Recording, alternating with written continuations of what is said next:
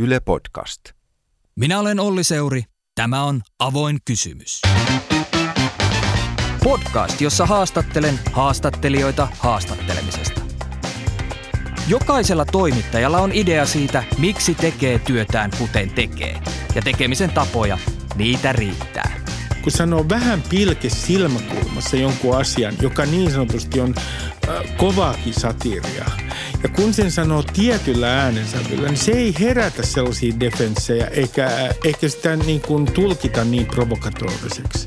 Et se esitystapa, äh, se miten sanoo jotain, merkitsee kyllä televisiossa erittäin paljon. Ruben Stiller on minulle henkilökohtaisesti tärkeä haastattelija ja keskustelujen vetäjä. Muistan jopa, kun näin hänet ensimmäisen kerran Ylen ruokalassa ja mietin itsekseni, jumalauta, tässä sitä mennään vierekkäin linjastolla Rubenin kanssa. Ruben on valtakunnan hovinarri, provokaattori, joka paljastaa outouksia ja ihmeitä, joita valtaan ja politiikkaan liittyy. Ja silti lämmin sydäminen sivistyksen ystävä. Ainoa laatuaan.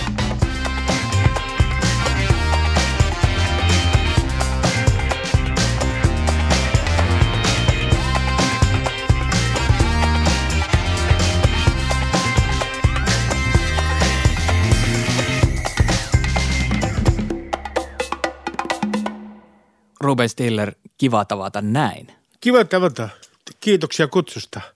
Mitä ikä tekee haastattelijalle? Alkaa ymmärtää liian hyvin ihmisiä.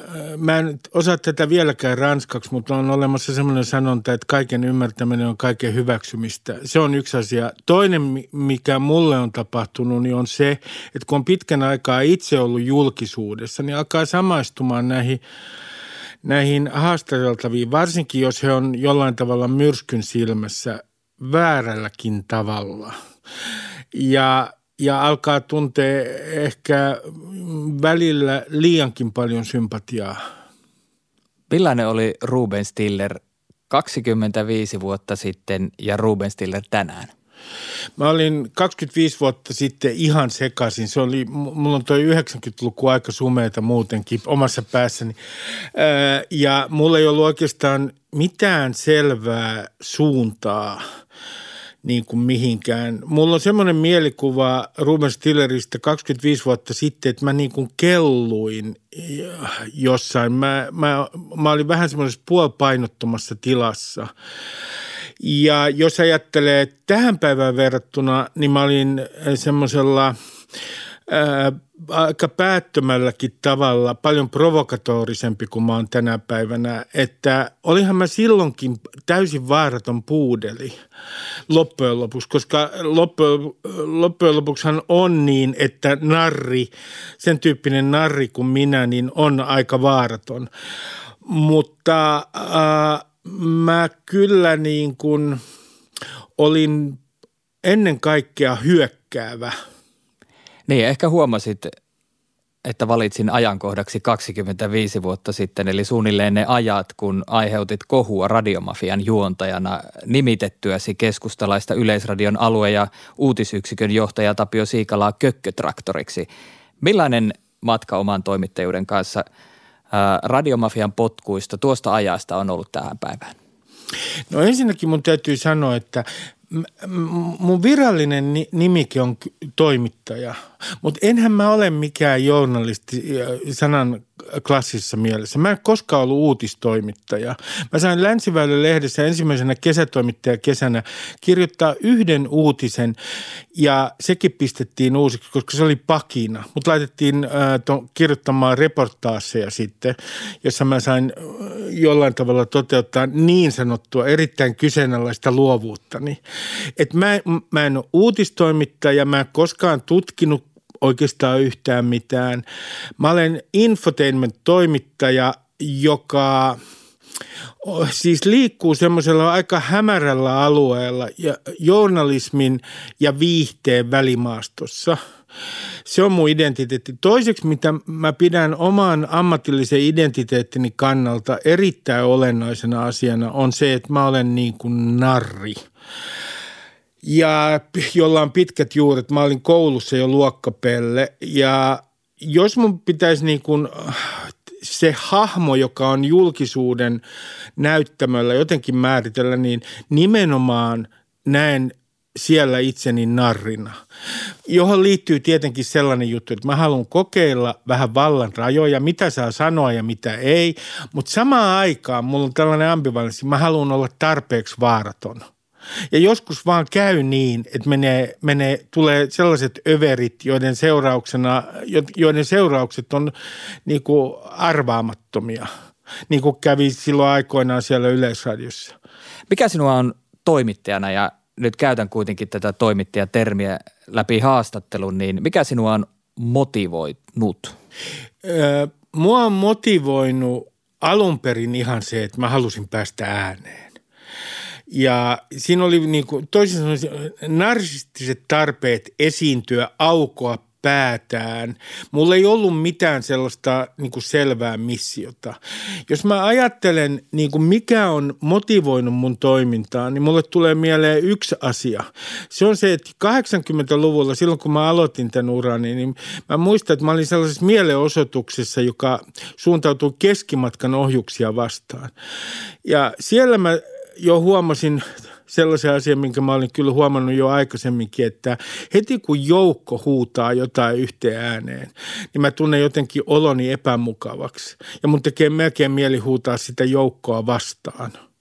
Siinä on ehkä joku, joku sellainen usein typeräkin äh, halu vähän taistella niin kuin lauman logiikkaa vastaan – ja mun täytyy tässä yhteydessä sanoa, että kyllä mä olen ollut ihan sopulina monta kertaa sitten myös laumassa, tuomitsemassa muun muassa. Mutta joku tällainen ajatus mulla on, että mun on, mä tunnen oloni epämukavaksi, jos mä olen ää, suuren joukon kanssa samaa mieltä. Narri, lauman ulkopuolinen, aika paljon yksilö ja omaehtoinen tekijä, niin mitä vapauksia tuollaisen roolin etsiminen on sinulle antanut? Mä luulen, että ne vapaudet, paitsi että mulla on tämmöinen Narrenfreiheit eli narrivapaus, niin mä luulen, että mä sain vapauksia oikeastaan sen takia, että mä oon myös juutalainen, suoraan sanon. Et, et, että kun mun nimi kuulosti jollain tavalla vähän ulkomaalaiselta ja sitten mä identifioiduin myös itse julkisuudessa, otin sen rooli, että mä olen juutalainen – niin, niin mä olin jossain semmoisessa kategoriassa, että mulle myös annettiin vapauksia, joita välttämättä ei annettu kaikille. Et mähän on sanonut joskus aikaisemmin ironisesti, että, että kannattaa olla juutalainen, et, et, et, että sillä saa kyllä tiettyjä vapauksia. Mitä ja, vapauksia? Ää, sillä saa, niin se on hyvä kysymys. Mä luulen, että siinä toi, toimii joku sellainen asia, että asiat, jotka on jollain tavalla jonkun muun suusta kuulostaisi tietynlaiselta, niin sitten kun sulla on vokaalit ja konsonantit nimessä vähän eri järjestyksessä kuin keskimääräisellä suomalaisella ja se kuulostaa vähän ulkomaalaiselta, niin se tulkinta on pikkasen erilainen – näin mä oon niin kuin ajatellut. Sitten mä luulen, että siihen vaikutti myös mun esiintymistapa, että mä sain sen vapauden. Mähän huusin, niin kuin mä huudan vieläkin. Ja mä olin niin kuin huutavan ääni korvessa radiossa. Mä luulin, että, että mikrofoniin pitää huutaa.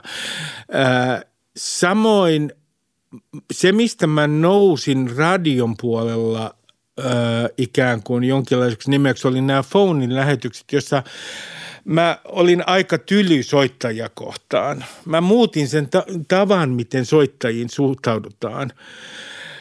Ja, ja tota, kyllä mua vähän niin kuin hävettääkin se, että radion puolella mä loppujen lopuksi tein sen läpimurtoni sillä, että mä ää, mä niinku piruilin soittajille. Kyllä se kuulostaa aika aneemiselta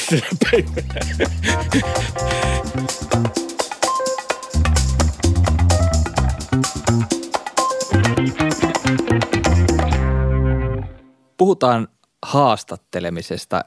Sanot, että et ole ihan oikea toimittaja. Määrittelet itseäsi ja rooliasi eri tavalla kuin valtaosa toimittajista. Mitä se on tarkoittanut haastattelemisen tai haastatteluiden tekemisen kannalta? No mä voin sanoa sen varjopuolet. Mulla on moni sellaisia heikkouksia ja mä sanon nämä senkin takia, että mun, mä en ole vieläkään pystynyt niitä korjaamaan, mutta mun täytyy kiinnittää niihin huomioita. Ensinnäkin, koska mä en ole ollut uutistoimittaja, mä on vähän sellainen toimittaja tai äh, esiintyjä, että vaikka mulle tuotaisi suuri uutinen kultalautaselta, niin mä en huomaa, että se on suuri uutinen. Siis mun uutisnenä on todella huono ja, ja mä saatan kiinnittää ihan johonkin toiseen asiaan siinä haastattelussa huomioon. Toinen juttu on sitten se, että, että mulle on varmaan todella tärkeää se, miten se kommunikaatio toimii siinä haastattelutilanteessa. Ja mä olen hyvin tarkka siitä, että mä en häpäisen niitä ihmisiä. Tämä on just yksi ö, asia, joka johtuu siitä, että mä oon itse ollut liiankin kauan julkisuudessa varmaan monien mielestä, että mä alan samaistua liian helpolla näihin haastateltaviin, niiden tilanteeseen, varsinkin jos ne on myrskyn silmässä. Ja mä näen yhä enemmän, on nähnyt sen vallan, mikä mulla on heidän suhteensa. Jos me ollaan esimerkiksi television suorassa lähetyksessä. Mm, sitten mikä erottaa mut kunnon toimittajista on se, että mä kiinnitän todella paljon huomiota siihen, miten se ihminen kommunikoi ennen jo lähetystä. Että mikä on puhe, niin kun mä olen hyvin tarkka siitä, mikä on sen puherytmi, millä tavalla se tulee tiettyyn tilanteeseen. Ja se johtuu siitä, että, että kun mä oon tehnyt tämmöistä infotainmenttia, niin infotainmentissa olennaista on se, että se on ensinnäkin hyvin sujuvaa, varsin nopeata, se kommunikaatio on nopeata. Ja sitten sen lisäksi niin sinne täytyy tietysti olla tietynlainen tunnelma siinä ää, lähetyksessä. Tyylisi on joka tapauksessa aina ollut suurieleinen. Miksi överit on paremmat kuin vajarit? Äh, no mä sanoin, että se suuri eleisyys niin, äh, niin, äh, ja se, että mä huidon ja kaikkea muuta tämmöistä, niin se on jotain, joka on kyllä minussa ja mulle tulee heti ensimmäiseksi mieleen, että se on mun äidin perintöä. Mun isä ei ollut sillä tavalla ollenkaan äh, suuri eleinen. Mun äiti oli enemmän operan hahmo. Ja, ja tota, Mä ajattelen, että se suurieleisyys luo, mutta tämä on vähän jälkikäteisrationalisointi. Mun mielestä se äh, suurieleisyys niin kun tuo siihen tietynlaisen ironisen ulottuvuuden. Ja toi on hyvä kysymys, että, että minkä takia mä käyttäydyn siellä niin äh, suurieleisesti, niin siinä voi olla myös se, että – Tuossa infotainmentin lajityypissä, niin se, se miten mä koen sen tilanteen siellä studiossa – niin, niin mä koen sen sillä tavalla, että siihen täytyy saada vauhtia siihen lähetykseen. Mä kauhistun tilannetta, jos me ollaan television puolella, missä se ohjelma laahaa. Ja sitten mun perusfilosofia on tietenkin se, että vieraat tekee sen lähetyksen. Toisin sanoen esimerkiksi jossain taannoisessa pressiklubin lähetyksessä, jos joku vieraista oli tosi hidas tai se oli, ei lähtenyt millään tavalla huumorin mukaan, niin se lähetys on melkein sitten siinä. Puhutaan tästä pressiklubista. Mikä on hyvän energian tai hyvän kästikin kaava? No siellä pitäisi olla ensinnäkin tiet, tietynlainen konflikti. Se on ensimmäinen tietenkin. Me toimittajat tietenkin rakastetaan vastakkainasetteluita. Sitten pressiklubityylisessä ohjelmassa – niin vieraan pitäisi olla sellainen, että se on valmis liikkumaan tietyssä rekisterissä. Sillä mä tarkoitan sitä, että, että hän puhuu ihan asiaa, mutta hän lähtee myös ikään kuin huumoriin jollain tavalla mukaan. Ää, oikein semmoinen niin kuin yliasiallinen haastateltava – niin on pressiklubi tyylisessä ohjelmassa aika ongelmallinen. Mistä se johtuu? Se tulee, tuli perjantai-iltana ja, ja, ja tota, silloin ihmiset haluaa jotain, joka on vähän viihteellistä, mutta kenties ne haluaa myös, että siinä on niin kuin ikään kuin asiaa. Ja sitten mun tehtävänäni Ja meidän työryhmän tehtävänä oli jollain tavalla tasapainotella siinä tyylilajissa.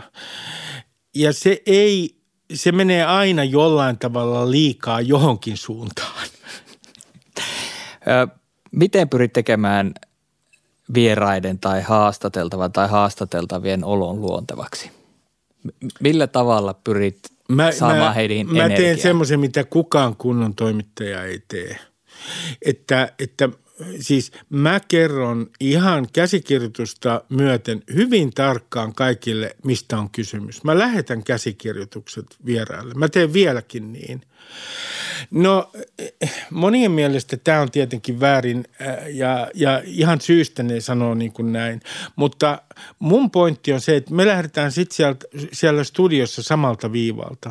Mulle on todella tärkeää se, että, että meidän välillä vallitsee pelisäännöistä pelisäännöistä y- yhteisymmärrys ja että se on ää, niin kuin, että siinä tilanteessa, kun ne ihmiset tulee sinne studioon, niin se lähtökohta on se, että siinä on jonkinlainen luottamus. No jos mä tekisin revolverihaastatteluita, niin se olisi tietenkin aivan toisenlainen tilanne – mutta kun mä en tee niitä ja, ja mä luulen näin, että esimerkiksi revolverihaastattelujen suhteen niin mun mentaliteetti ja oma psykologiani on semmoinen, että mä en haluaisi tehdä niitä. Miten paljon olet miettinyt tai, tai mietit haastattelua tämmöisen ihmisten välisen vuorovaikutuksen näkökulmasta siitä, että miten kohdataan, miten asettaudutaan pöydän ääreen? Jokainen kunnon toimittaja sanoisi, että mietin sitä liian paljon. Se on mulle ihan ykkösasioita – ja olen miettinyt sitä myös, niin kuin, että minkä takia. En osaa vastata. Mä luulen, että se liittyy jollain tavalla mun yksilöpsykologiaan. Ja, ja jos ajatellaan yhtä keskeistä tekijää, minkälainen on mun etäisyys haastateltavaan, niin äh, munhan etäisyys haastateltavaan siinä mielessä, että äh, mä olisin jossain klassisessa toimittajan roolissa ja haastateltava sitten – ikään kuin sen vieraan roolissa, niin munhan tapa toimia on ihan toisenlainen. Mähän on melkein kuin paras kaveri. Mä myös pelaan sillä, myönnetään. Mä pelaan sillä, mutta mullahan ei ole koskaan sellaista kovin suurta etäisyyttä niihin vieraisiin. Ehkä siihen pelaamiseen liittyen Miten tietoinen olet suorassa lähetyksessä omista tuntemuksista? Varsin tietoinen ja voin sanoa ihan tällaisen konkreettisen esimerkin siitä. Kun se keskustelu esimerkiksi aikoinaan pressiklubissa viiden, mulla oli semmoinen viiden ensimmäisen minuutin sääntö. Jos ei se toimi viiden ensimmäisen minuutin aikana, niin ää, mä, mulla on, se ei näy televisiossa, mutta mulla on kylmä hiki. Silloin mä tiedän, että mun pitää vaan jollain tavalla niin kuin päästä tämän ohjelman loppuun. Ja teeskennellä, että mä en olisi teeskennellä ruudussa, että, että kaikki menee ihan hyvin. Itse asiassa mä oon hyvin ahdistunut semmoisessa tilanteessa. Ja sitten niin, minkälaisia muita tuntemuksia ää, mulla on? Ää, mulla saattaa tulla sellainen, kun se soljuu eteenpäin se ohjelma ja kun ne vieraat on niin kuin oikein hyvät, niin, niin mä, mä rakastan sitä hetkeä siinä ohjelmassa, kun mä voin no, niin sanotusti nojautua vaan taaksepäin ja kuunnella – että mun ei tarvitse välittää sitä tilannetta niin paljon. Ja semmoinen, semmoinen hetki on oikeastaan ohjelman aikana se, se huippuhetki. Miten paljon se voi käsikirjoittaa? Sitä, sen voi ennakoida sillä tavalla, että joistain tyypeistä, varsinkin jos sulla on tämmöinen haasteltavien puoli, niin sä pystyt ennakoimaan, äh, mitä siinä äh, niin kuin tapahtuu jonkin verran. Mutta äh, voiko sitä niin kuin ennakoida ihan tarkasti ja varmasti, niin ei. Jos on kolme henkilöä, jos ohjelmassa on niin kuin kolme vierasta – Kuten usein nykyään myös Ruben Stiller puheohjelmassa. Joo, niin on, ka, on ka, kaksi erilaista tilannetta. Nykyisessä puheohjelmassa, kun ne on asiantuntijoita, niin se on, ja me ollaan radion puolella, kamera ei ole ollut valvomassa, niin se tilanne on paljon yksinkertaisempi. Television puolella, kun kamera valvoo ihmisiä ja kun on kolme henkilöä, joista yksi on ohjelman vieras ja kaksi esimerkiksi kuuluu tähän äh, ohjelman vakiopooliin, niin, niin et se siinäkään tilanteessa ihan varmasti tiedä. Se riippuu siitä vieraasta aika paljon, minkälaiseksi keskustelu oikein muodostuu. Miltä se sinun käsikirjoituksesi näyttää? No se näyttää hyvin yksinkertaiselta. Mulla on tämmöinen, oli, mä oon saanut dramaturgian opetusta Mauri Aholalta, ja, joka on avannut mun silmät sille kaikelle, mitä mä edelleen teen väärin itse ja mitä mä olen aikaisemmin tehnyt väärin. Mutta munhan se perus semmoinen ajattelutapa oli viihteen puolen tyypin ajattelutapa. Toisin sanoen alkuisku, on loppuisku ja sitten siinä on asiaa välissä. Ja, ja kun sitten Ahola alkoi opettaa mua, ja mä olen aika hidas oppimaan, ja mä muistan, kun Ahola kysyi multa kerran, dramaturgi Ahola, että niin Ruve, missä tässä on nyt se käänne tässä käsikirjoituksessa? Niin mä sanoin, mikä käänne – Mä en ymmärtänyt ollenkaan, että aha, täällä pitää olla joku käänne. Ja mun niin kuin tapa on ollut rakentaa niitä käsikirjoituksia, niin se on kyllä ihan talk show-juontajan tapa. Pitää olla niin sanottu alkuvitsi ja pitää olla loppuvitsi. Ja sitten sit siinä välissä saa muutaman hetken olla vakava. Miten pitkälle noudatat käsikirjoitusta? Kuinka pitkälle ne on kirjoitettu ja ne alkuvitsit ja loppuvitsit? Ka- televisiossa kaikki. Pressiklubi-tyylisessä ohjelmassa, jossa nettopituus oli muistaakseni 23-24 minuuttia, niin, niin sä et ehdi improvisoida siinä kauempaa. Ainoa, mitä sä improvisoit, on se, että sä hyppäät aiheissa – sitä sitten, että käsikirjoituksessa pitää, pitää ennen ohjelmaa niin kuin nähdä sellainen niin kuin reitti, että jos käy näin, niin mistä sä hyppäät mihin. Palatakseni tuohon kysymykseen, että minkälaisia tuntemuksia on ohjelma aikana. Mitä mä stressasin kaikkein eniten ja olen yleensä stressannut kaikkein eniten, niin television puolella taimausta – sitä, että, että, mä emme, että, että mä saan sen loppumaan sen keskustelun ajoissa, mä pääsen sieltä ulos tietyllä tavalla. Kello oli mun pahin vastustaja. Ja jos ajattelee, että, että mikä oli sitten se ajattelutavan muutos noiden käsikirjoitusten suhteen, kun olen saanut dramaturgin ohjausta, niin se on ollut mun uran suurin äh, vähän niin kuin murros, että se dramaturginen ajattelu, niin se kyllä mullistaa sen tavan, miten katsoo omaa toimintaa. Mä otan yhden esimerkin. Me käytiin käsikirjoituksia tietysti läpi ja missä pitäisi tapahtua käänne, piiloteemat. Mikä on ohjelman piiloteema esimerkiksi? Toinen juttu, mikä tehtiin, oli roolianalyysi.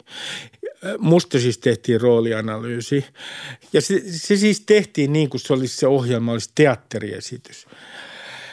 Mä oon sellainen hahmo, joka ei itse kestä oikein sitä, että omat arvot on niin kuin, ää, hyviä.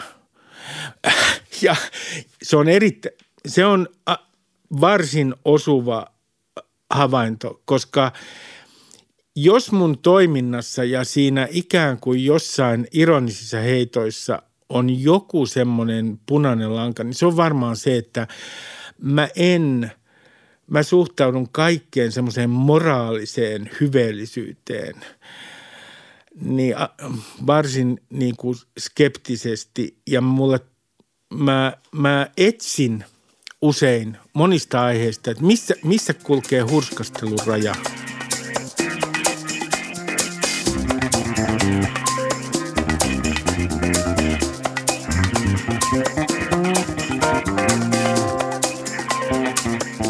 Puhutaan haastattelemisesta ja haastattelun rakentamisesta. Ruben Stiller, miten itse kuvaat haastattelutyyliäsi?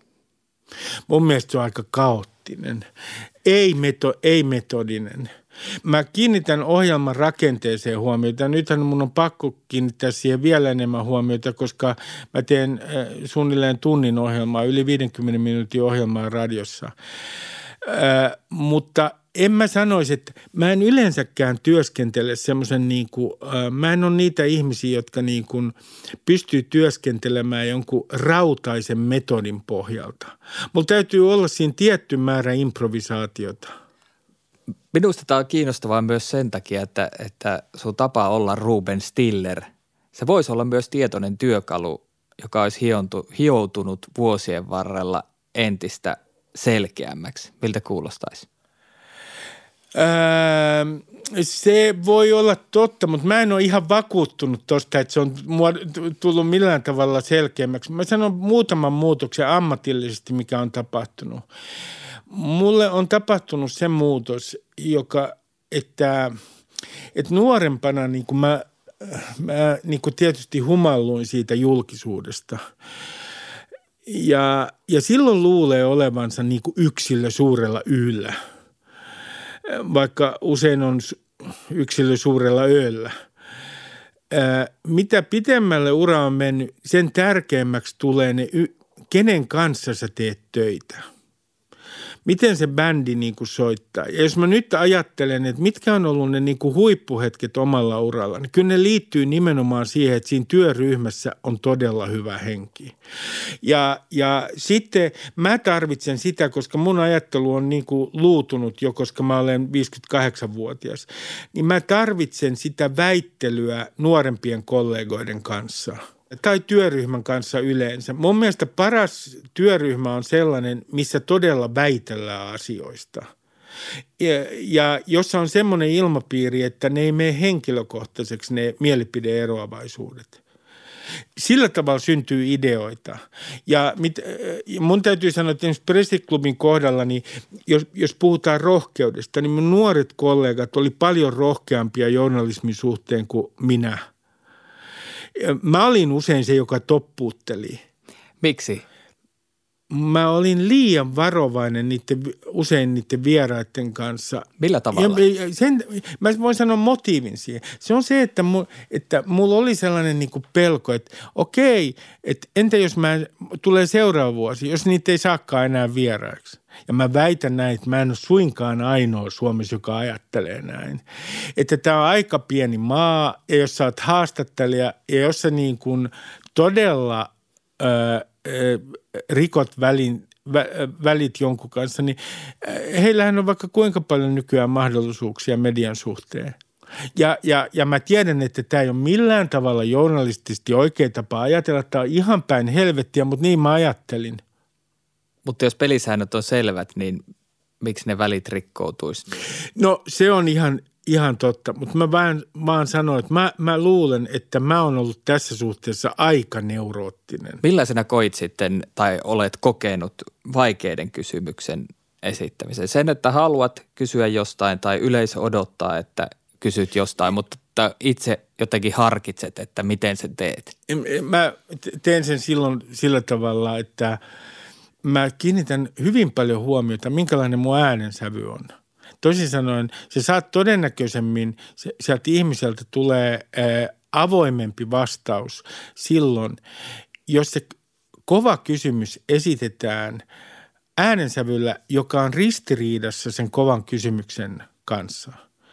Sitten mä, mä voin sanoa muitakin juttuja, joista, joissa mä kiinnitin huomiota siihen nimenomaan, millä tavalla mä sanon jotain. Mä ihmettelin pressiklubissa, kun me tehtiin aika usein pilaa tietynlaisesta isänmaallisuudesta ja patriottisuudestakin.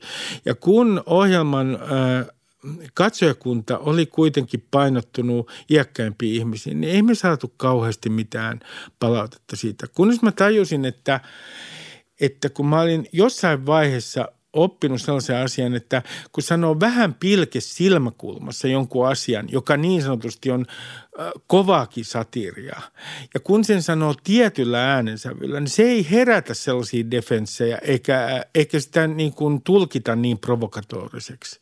Että se esitystapa, se miten sanoo jotain, merkitsee kyllä televisiossa erittäin paljon. Sitten mä voin sanoa, mitä mä pelkäsin. Ja, ja yhdessä vaiheessa mä aloin pelätä halla nousua. Ja mä sanon vielä, että millä tavalla se vaikutti minuun. Sillä tavalla, että mulle tuli sellainen mielikuva, että tämä halla ympärillä pyörivässä porukassa on sellaisia tyyppejä, joita joista ei tiedä, mitä ne tekee. Ja mä huomasin itsessäni sen, että aina kun mä puhuin perussuomalaisista, niin mä olin jollain tavalla niin kuin esitystavassa varovainen. Ja mulle tulee nyt niin kuin mieleen sellainen asia, että, että kuinka monella suomalaisella toimittajalla on sellaista, niin kuin, että kuinka paljon tässä yhteiskunnassa on sellaista pelkoa – joka kohdistuu perussuomalaisten nousua kohtaan.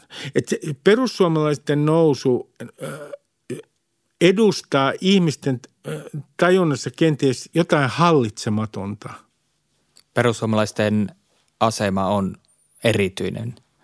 Puolueella on selvästi mediassa erityisasema. On, ja tämä on mielenkiintoinen kysymys, että jos mun pitää esimerkiksi haastatella, mä haastattelen Jussi halla niin jos mä toimittajana mietin sitä, että millä tavalla mun pitää haastatella häntä, jotta halla ei saa pluspisteitä. Toisin sanoen kysymys on silloin siitä, että jos mä provosoin häntä oikein voimakkaasti, niin hän, hän saa siitä pelkkää plussaa. Mutta jos mä toimittajana alan jo ajatella näin, niin onko se tilanne oikeastaan enää millään tavalla normaali?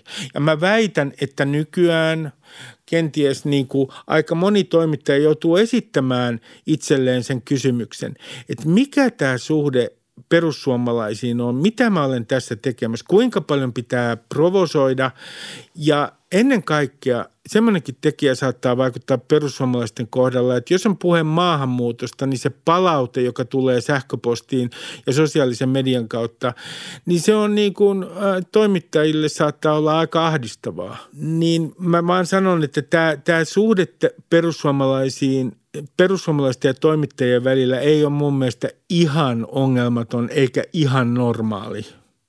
Millaisia kysymyksiä tähän liittyen tai liittyen johonkin muuhun sinulta on jäänyt kysymättä?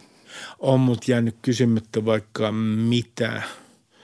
Jos puhutaan totuudesta, niin varmaan joka, jokaisessa ohjelmassa on semmoinen kysymys, mikä olisi pitänyt esittää, mutta mitä ei ole esittänyt. Ja sitten mua tietenkin kiinnostaa tämä, että mitkä on sitten yleisesti sellaisia niin kuin tabuja. Ja mä voin sanoa, että suomalaisessa yhteiskunnassa on kyllä haastattelemisen suhteen yksi keskeinen tabu ja se on meidän presidentti. Että välillä kun katsoo äh, meidän presidentin haastattelua, niin, niin mä voin palata ajassa taaksepäin nuoruuteeni. Kekkosen aikaan. Ke, Kekkosen aika. Siinä on joku sellainen, että presidenttiä pitää siinä, häntähän ei saa laittaa liian tiukoille. Äh, hän on jollain tavalla niin kuin normaalin politiikan yläpuolella leijova pyhimys. Ja sanot tämän ainakin entisenä oikeista demarina, joka on ollut, ollut presidentti Niinistön kampanjassa kyllä, mukana. Kyllä, ja, ja, ja olen nimenomaan ollut. Mä olin ensimmäisellä, silloin kun hän oli Halosta vastassa ensimmäisen kerran ja hävisi, niin mä olin Niinistön vaalivankkureissa. Mutta mä sanon, että mä nyt toivoisin, että tämä vähän niin kuin median suhteen tämä normalisoituisi, tämä presidentin – presidentin ja median välinen suhde, että, että ehkä siinä nyt ei pitäisi olla enää niin kuin semmoista ihan ylenmääräistä kunnioitusta.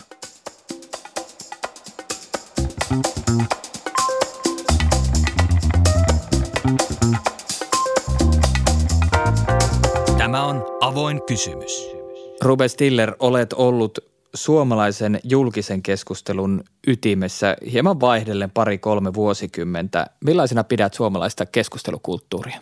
Jaa, no yksi tällä hetkellä tyypillinen piirre siinä näyttää olevan se, ja koska sosiaalinen mediahan muodostaa nykyään varsin suuren osan suomalaista keskustelukulttuurista, on se, että, että täällä on debatin jotkut sellaiset säännöt, öö, niin kuin ilmeisesti hämäriä aika monille ihmisille. Toisin sanoen se, että, että mielipideeroavaisuuksista tulee niin kuin henkilökohtaisia konflikteja hyvin helposti. Sitten mä sanon keskusteluilmapiiristä sen, että tämä mielipiteen muodostus tässä yhteiskunnassa, sen koko dynamiikka on muuttunut aika totaalisesti. Ja mä luulen, että me ei edes vielä tajuta ihan aina sitä, kuinka paljon se on muuttunut. Tietysti sosiaalisen median vaikutuksesta. Ja mä sanoisin näin itse, että ehkä siinä oli myös joitain hyviä puolia, että portinvartioilla oli aikoinaan valtaa, siis päätoimittajilla ja näillä. Että, että sehän ei ollut, tämä aika on paljon demokraattisempaa – tietysti. Kaikki pääsee ääneen sosiaalisessa mediassa, mutta mä en tiedä, että oleks mä tästä jatkuvasta pöhinästä ja tästä tunne edellä menemisestä, mikä niin kuin näkyy monissa somekeskusteluissa, niin, niin kauhean innoissani. Että olen itse sanonut, että olen eliitin puolella kansaa vastaan. Ja kyllä se näin on, että sellainen ajatus, että vaan voimakkaimmat tunteet voittavat ää, mielipiteiden ää, markkinoilla somessa, sellainen visio, niin mä en tiedä johtaako se sitten niin kauhean hyvään. Ää, että kysymys kuuluu näin, että milloin demokratia muuttuu tyranniaksi? Ja tässä tilanteessa mikä olisi radikaalia haastatteluiden, haastatteluiden tekemisen, keskusteluiden ja ohjelmatyön näkökulmasta? Kaikkein radikaaleinta on nykyään sivistys.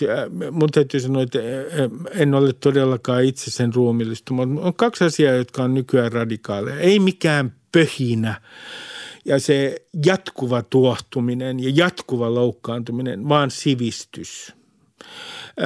Humanistinen sivistys, yhteiskuntatieteellinen sivistys, luonnontieteellinen sivistys. Sitten toinen asia, mikä on radikaali, on toisaalta, mutta toisaalta ajattelu. Vaikkapa semmoinen Isaiah Böölinen ajatus, että jos meillä on kaksi arvoa, joita me tavoitamme, niin usein meille syntyy sellaisia arvoristiriitoja, että kun me tavoitellaan toista arvoa, niin me joudutaan luopumaan ainakin jossain määrin toisesta arvosta – sen sijaan nykyään näyttää olevan niin, kuin niin, että ihmisten arvot ovat minun mielestäni liian hyvässä järjestyksessä usein.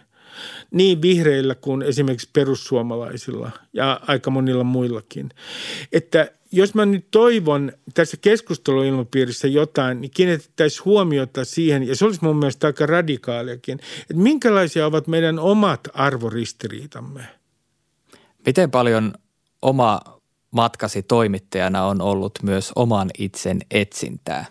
Se on ollut, se on, toi on hyvä kysymys, todella hyvä kysymys. Se on nimenomaan ollut sitä, että ennen tätä, jota nyt kutsutaan identiteettipolitiikan aikakaudeksi, niin jos joku keskeinen sellainen ehkä motivoiva ää, kysymys on ollut mun toiminnassa siitä alusta lähtien, niin se on identiteetin etsintä. Ja sen taustana on tietenkin se, että mä tuun sellaisesta perheestä, jossa mun isä oli ruotsinkielinen ja juutalainen ja mun äiti oli Pohjanmaalta – ja suomenkielinen ja he tuli eri yhteiskuntaluokasta, heillä oli eri uskonto, heillä oli eri äidinkieli.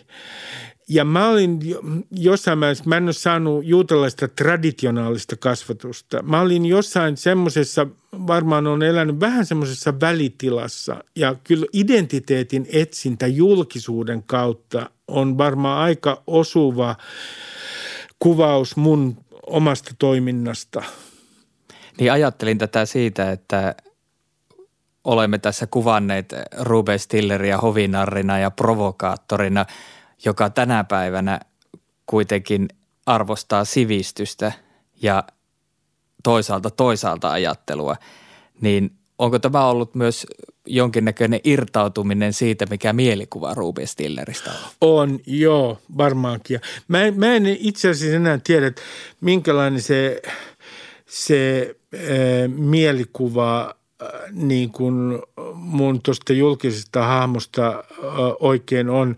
Mutta se on ihan totta, että, että mä olen ainakin halunnut irtautua sellaisesta sokeasta ja semmoisesta hölmöstä provokaatiosta – Mä en jaksa sitä enää. Ja mä huomaan niin kuin ihan, että on paljon sellaisia ilmiöitä, joita mä en kerta kaikkiaan ymmärrä. Mä oon 58. Ja välillä kun mä katson jotain tubettajien kamaa, siis näiden nuorten tubettajien kamaa, kun joku kertoo, on suosittu ja se kertoo arkipäivästä ja se on siinä herännyt ja sitten se juo siinä kahvia ja sitten se jutustelee, niin mä en ymmärrä, minkä takia – mitä ihmeellistä siinä on? Siis, että miksi, miksi joku tällainen tyyppi on niin suosittu? Mutta mikä mä olen sanomaan? Mä olen itse muun muassa tehnyt tällaisen jutun, että mä oon tanssinut alushoususillani presidentinlinnan edessä – tämä oli televisiojuttu, kun piti testata, että reagoivatko presidentin linnan vartijat siihen, että heidän edessään tanssitaan alushousut housut päällä Madonnaa, niin, niin itse asiassa niin mä olen halvalla on mennyt ja vielä halvemmalla kuin monella tubettajalla. Jos olisit nuori tänä päivänä, niin miksi et olisi juuri tubettaja, vaan toimittaja? Niin, mä muuten olisin, luult, mä, mä olisin ehdottomasti varmasti äh, tubettaja. Mä voisin kuvitella, että mä olisin tällainen tubettaja, joka äh, mielellään ilman, että näkee siinä mitään eettistä ongelmaa, niin pyytää kaiken maailman tavaravalmistajilta kamaa. Että, että tehdäänpä nyt diili, että tubetan tässä ja, ja sitten mä saan tätä teidän kamaanne ilmaiseksi. Mä voisin hyvin kuvitella, että mä olisin sellainen hahmo, jos mä olisin nyt nuori. Ja sitten toinen asia, missä mä huomaan, että mä oon jo tämän ajan ulkopuolella ja pudonnut kelkasta, on se, että mä en taju, miksi tämä jengi on niinku aika monet koko ajan tuohtuneita jostain. Koko ajan loukkaantuneita, tuohtuneita, vihaisia jostain. Niin mulle tulee tämmöinen ihan yksinkertainen kysymys. Mistä nämä ihmiset on niin vihaisia? Mutta etkö sinäkin ollut aikana? Olin nuorena, mutta mä oon unohtanut. Aivan oikein oli. Mä olin nuorena sellainen, mutta mun täytyy ehkä sanoa näin, että silloin kun mä olin nuori vihainen mies, niin – mä en ole ihan varma, oliko mä niin kuin aidosti aina niin vihanen, mitä mä esitin. Mun mielestä se oli vähän sellaista mun kohdalla aikamoista poseerausta.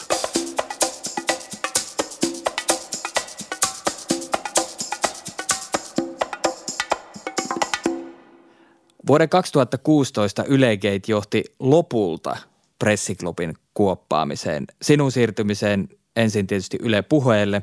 Ulkopuolisena mä ajattelen, että pressiklubi oli tuon tapahtumasarja eräänlainen sivullinen uhri. Miten Ylegate on muuttanut sua ja sun tekemistä?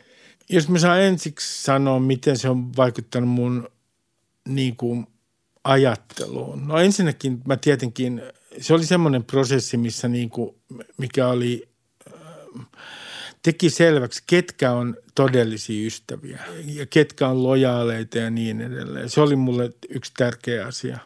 Sitten se vaikutti tämmöiseen ajatukseen, että kun näitä journalistisia riskejä otetaan, kun me nähdään televisiossa joku haastattelu, niin kuinka paljon se on semmoinen niin kuin rituaali ja seremonia, jossa koko ajan tasapainotellaan sillä – että se näyttää niin kuin kriittiseltä, mutta itse asiassa siinä on hirveän tarkat säännöt, ettei mennä niin kuin tietyn pisteen yli.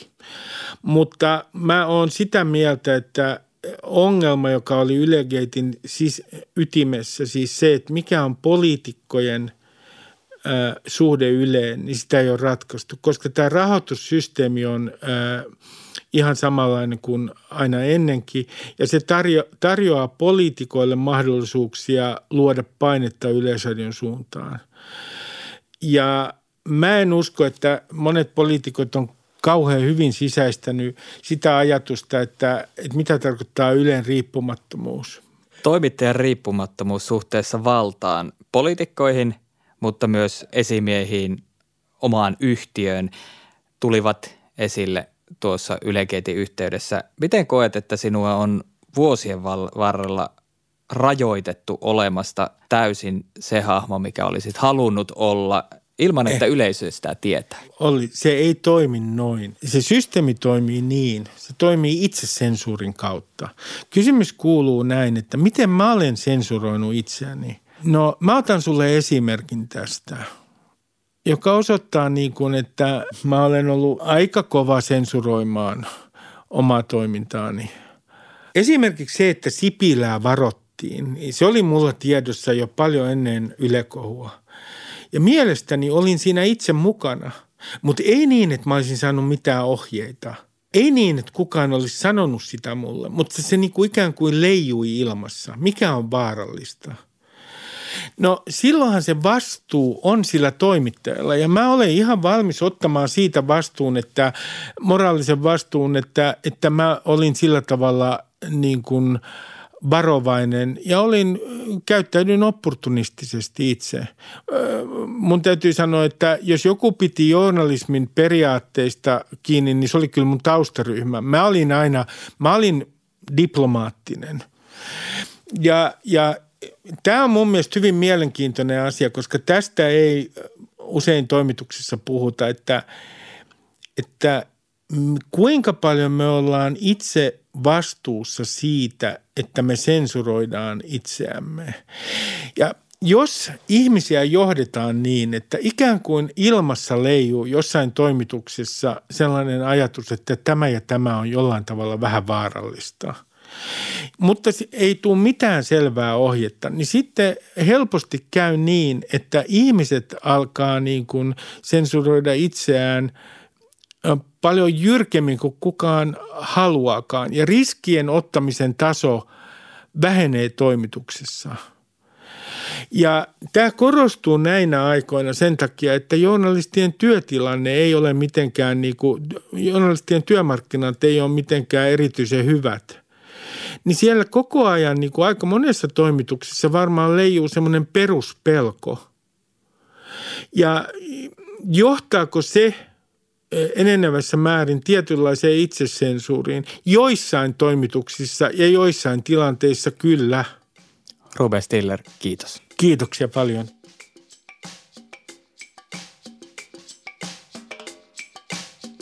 Hei, olet kuunnellut Avoin kysymys podcastia. Podcastin kaikki haastattelut löytyvät Yle Areenasta. Kommentoi, kerro mitä tykkäsit, laita viestiä Twitterissä tai Instagramissa. Mainosbudjetti on nolla, joten olen kiitollinen, jos levität sanaa. Sarjan tuotannosta ja toimittamisesta vastaan minä, eli Olli Seuri. Kiitokset sparrausavusta Helmiina Suhonen ja Ville Seuri. Kiitos myös Ylelle ja esimiehilleni podcastin mahdollistamisesta. Äänimaailmasta vastaa Artlab Productions. Tuotanto Kimmo Koskinen, äänisuunnittelu Erik Purmo.